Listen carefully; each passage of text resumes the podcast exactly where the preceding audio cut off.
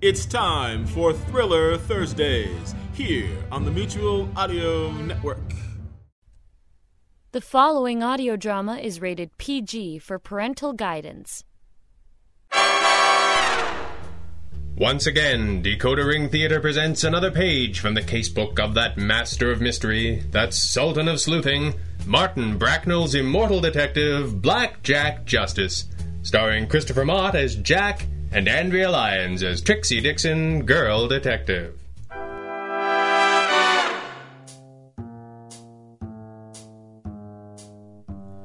The name's Justice. Jack Justice. I'm a Seamus, a gumshoe, a private dick, what have you. I've heard 'em all. It is perhaps the most deliberately contrary position yet held by mortal flesh, a function which requires a man of action, of iron resolve and steely determination, and yet remains, upon the balance of life's great ledger, largely a role which involves sitting on the delicate parts of one's anatomy contemplating the great questions of the universe. Questions like, who are we really? Why are we here? And is it going to rain or should I walk three blocks to the Ukrainian place and get some pierogies?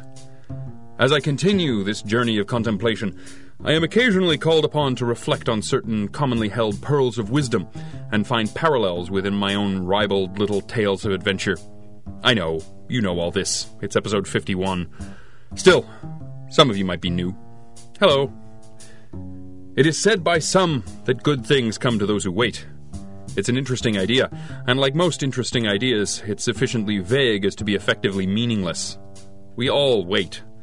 We wait for the bus, wait for football season, wait for a price to drop, wait for a new model to come out. We wait for someone to bring us some sour cream for these pierogies, and most of all, we wait for someone soft and nurse shaped to finish working two weeks of entirely inconvenient night shifts. Or maybe that's just me. But we all wait. Therefore, we each see ourselves as the potential recipient of the aforementioned good things. And we find this good, so the adage becomes a truism. Thing is, as confounding as it is, it ain't quite true. Some folks wait and wait and wait and wait, and never seem to have anything but an unrelenting parade of human misery delivered to their door. Let us look in upon just such a one, brothers and sisters. Let us peer through the mists of time and space and find ourselves at one police plaza with the ever waiting, always patient Lieutenant Victor Sabian. Nelson! See what I mean? What are you talking about now? Sorry, I was just finishing a thought. Will you keep quiet or the only thing that you'll be finishing is all of your meals through a straw? Nelson! Perhaps he stepped out to have his hair done. He's been spear bald since he was 21. That's the saddest thing I've ever heard. Yeah, who's this? Clark, where is Nelson? Will you tell him if he doesn't get his fanny into interrogation room six, and I mean yesterday? Here I am. I- I'm sorry, Lieutenant. Aw, I wanted to hear the end of that. I was sure he was building to something colorful. Where in screaming blue Hades did you disappear to? Y- yes, sir. I- I'm sorry, Lieutenant. Do you have the crime scene pictures or not? Yes, sir. Right here, sir. Why do you smell like pastrami? That is a very personal question. Should I leave the two of you alone? Sit down or I'll shoot you, and you Me, sir. Y- yes, sir. still smell like pastrami. I, I don't think that I do. Do you have any idea how long I've been a cop, Detective Nelson?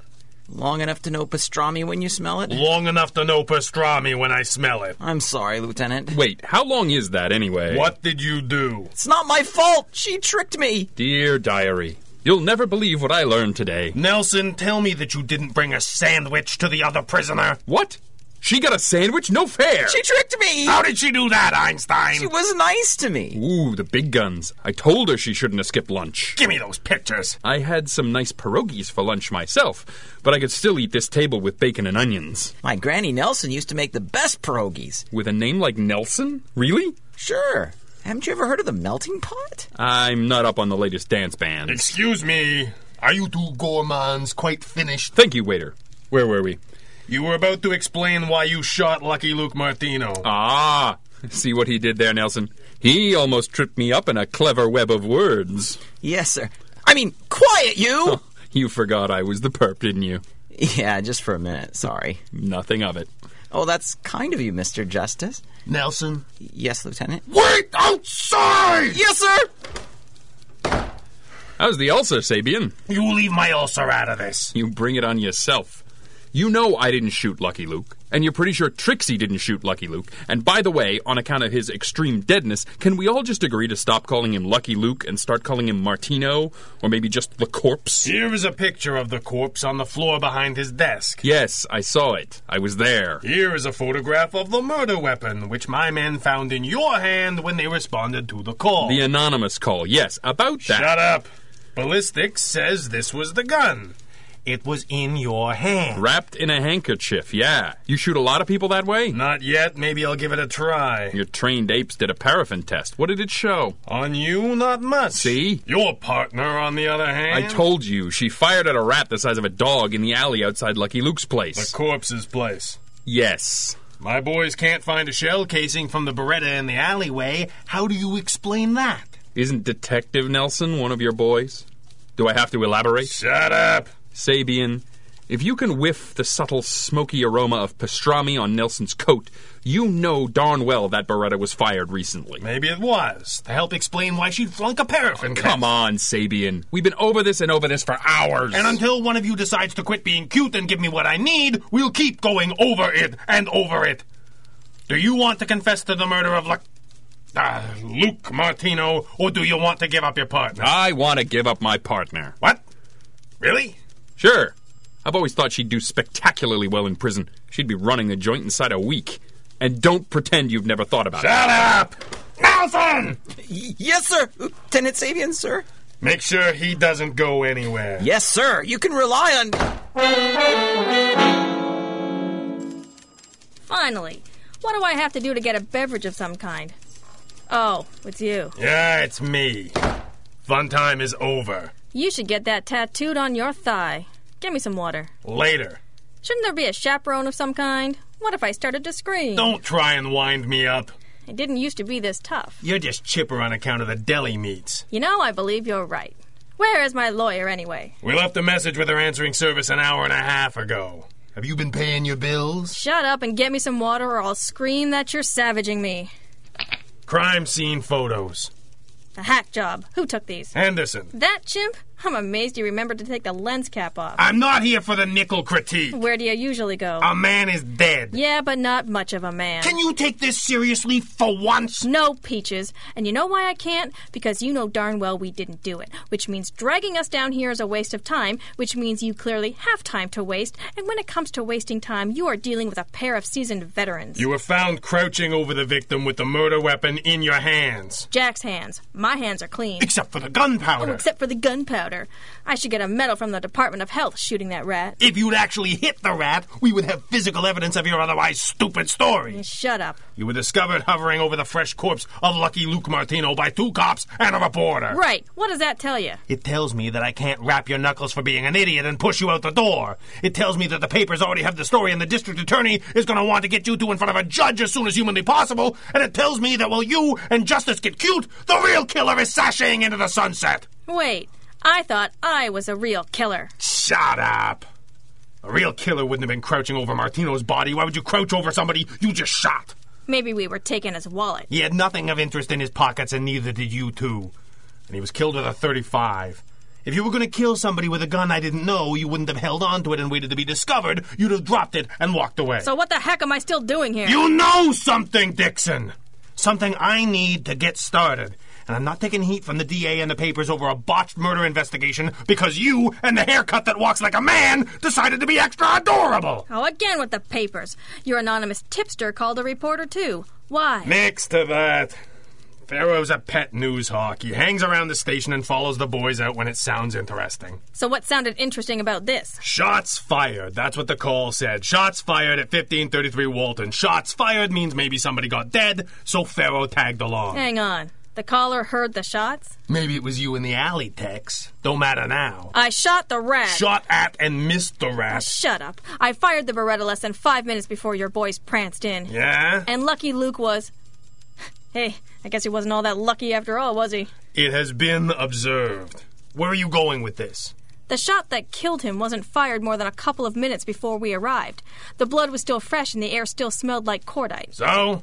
So how'd the cops get there so fast? It was a radio car. no, Sabian. They had Pharaoh with them, which means they came from headquarters. Yeah, but. Hey, They get the word from the desk sergeant. Let's say they barrel out the door at top speed. which we both know they did not. Race to the car and fly down the street where they encounter very little traffic. Also, not likely. Park the car and run in like Batman and Robin, Damn it, Dixon! There's no way they make it in less than 20 minutes. which means Luke Martino was still alive when your caller phoned in the shots that killed him. And had a pretty good idea that there was a pair of patsies on the way. I object to the term patsies. On the grounds that it is too accurate? You got set up, Dixon. you just might be right. Ready to stop dancing and start helping? Let's go get Jack. I think better when there's someone there to be stupid. Fine.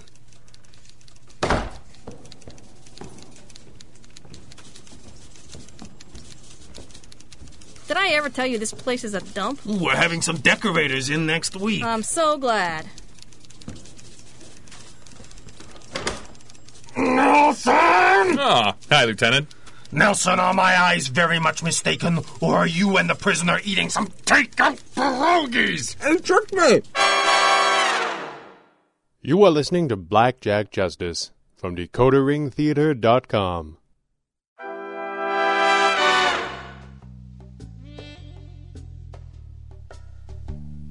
There is an adage in private detecting circles, my friends, a little something called rule number one do not give up your client. It's bad for business. Rule number one is complicated by rule number two, which is actually more of an observation, but is true enough to be a rule anyway, so shut up. Rule number two says clients are mostly lion scum. And that's all right. We're used to it, really. We've taken so many grains of salt, we're like the Dead Sea. They're almost always lying about something, and it usually makes no difference in how we do the job. We believe in nothing and everything. It's very zen. Every so often, of course, we get into a situation where the nearly ineffable truth of Rule 2 has been achieved so completely that Rule 1 gets tough to live with, and it looked like we were getting into that rarefied territory here. We had been hired by our client, local restaurateur Mike Sobchak, to determine if lucky Luke Martino had been cheating him out of both his share of the profits from a joint business venture and his wife, Paula Sobchak, who worked as Martino's secretary. Two days and $79 and change into the exercise, Mike seemed to have elected the direct approach and set old Square Jaw and me up for good measure. But we had to be sure, because the murder of lucky Luke Martino was going to make the morning papers, and we figured in the story. Not much was going to stop that now. What the evening papers had to say was still very much in doubt, and it would be nice if the tale allowed Jack and I to continue to draw the occasional paycheck from the less than trustworthy scum to which we had become accustomed. Pulling this off required two great miracles getting Sobchak to talk sense for 30 seconds at a stretch, and persuading Sabian to not only let us out of the Huskow, but wait in the car out back with Nelson while Squarejaw and I found out the what's what. Rule number one is a cruel mistress, my friends, and this was to prove no exception.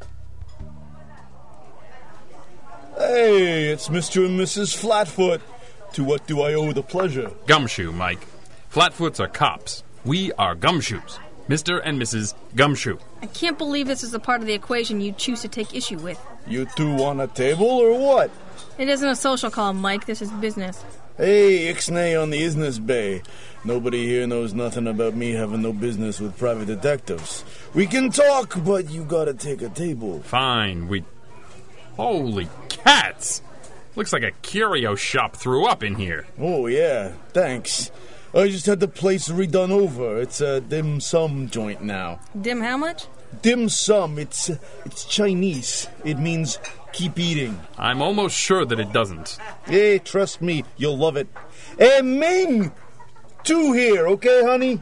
Wait, I know that girl. Her name is Karen. Not when she's working, it ain't. I didn't can the old staff and load the place up with Chinese broads to be hollering for Karen. Ming has more pizzazz. Especially if you're Flash Gordon.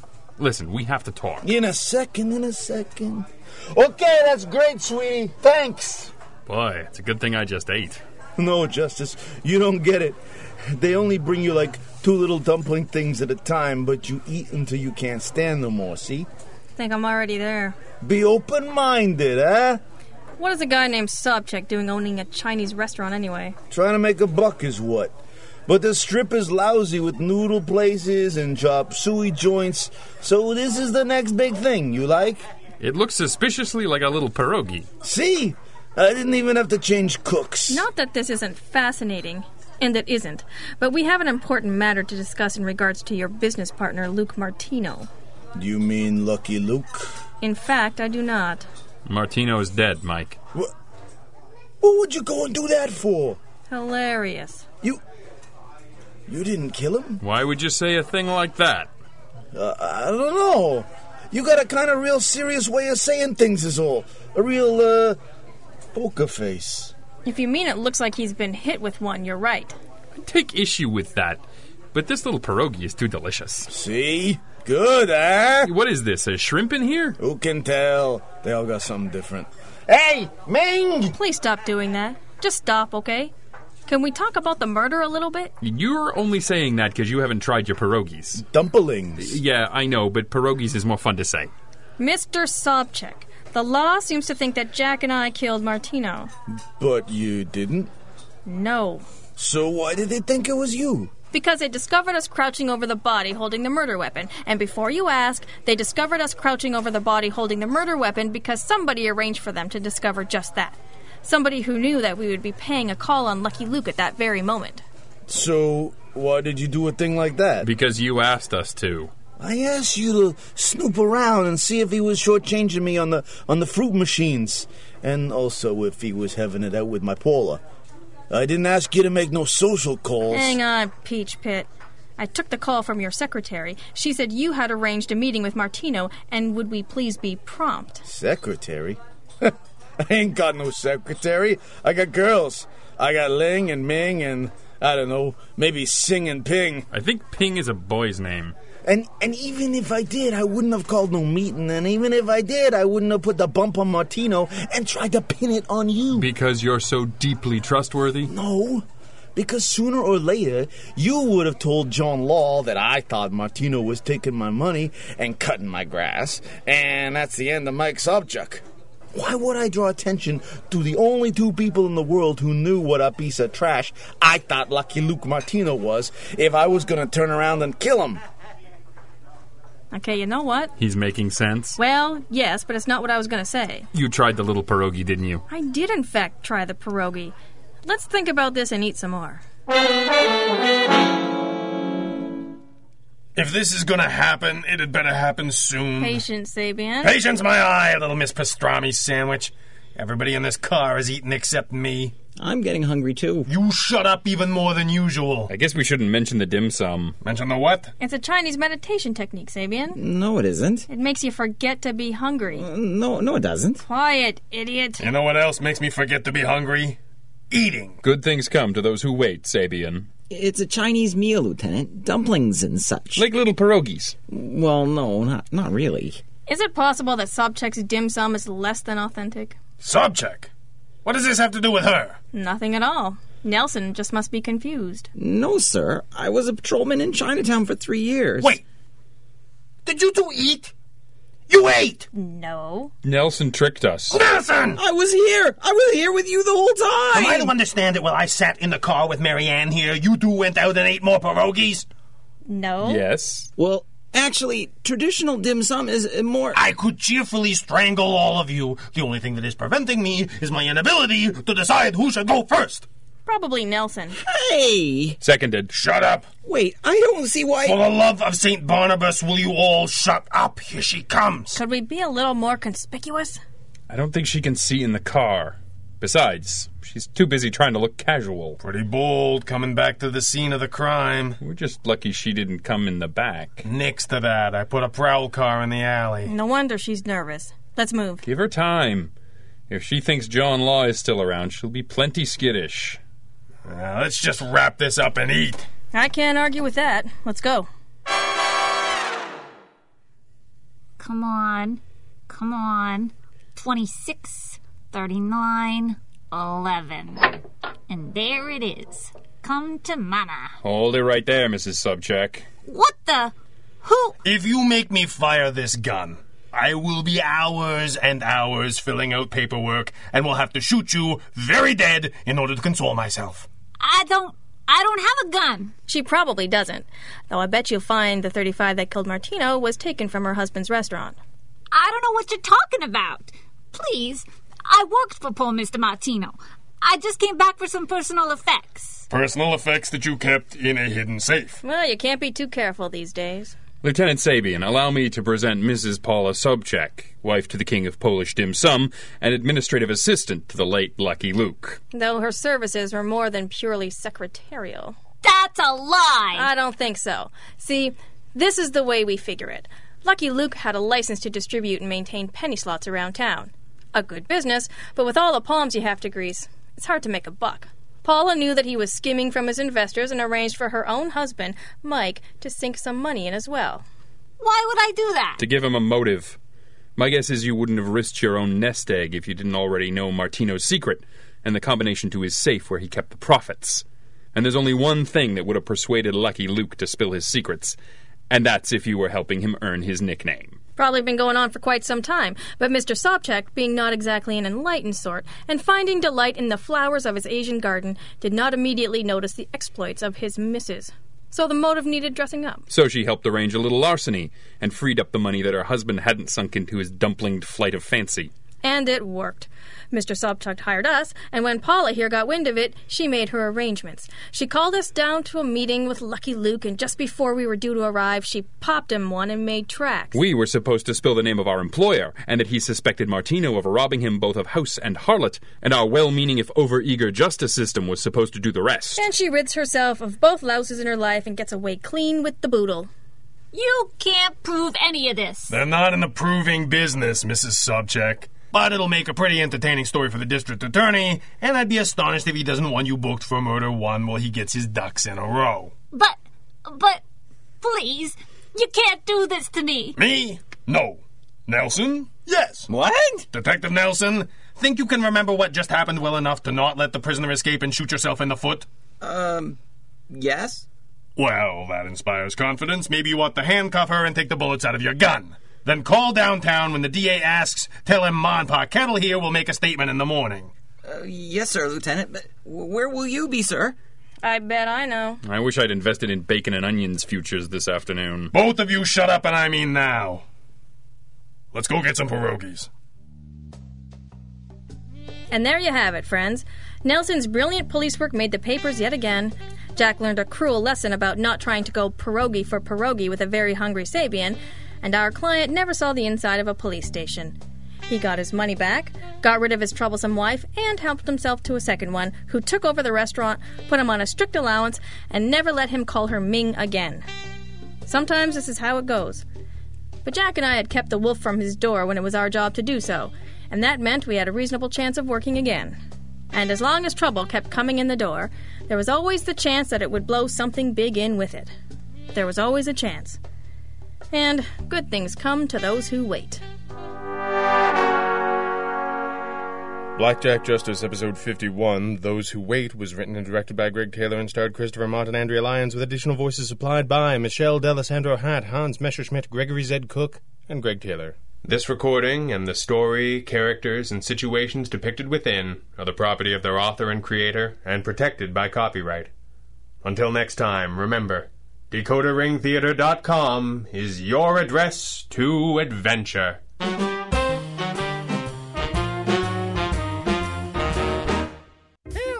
Sweet Sue has been tied to the railroad tracks. Will our hero save her? Well, of course, the hero always prevails on Thriller Thursdays. I'm John Bell, the hero that rarely prevails in Bells in the Bat Free, the comedy show you can hear every Friday Follies and a bunch of Sunday showcases. Oops, looks like the hero may have been a tad late there.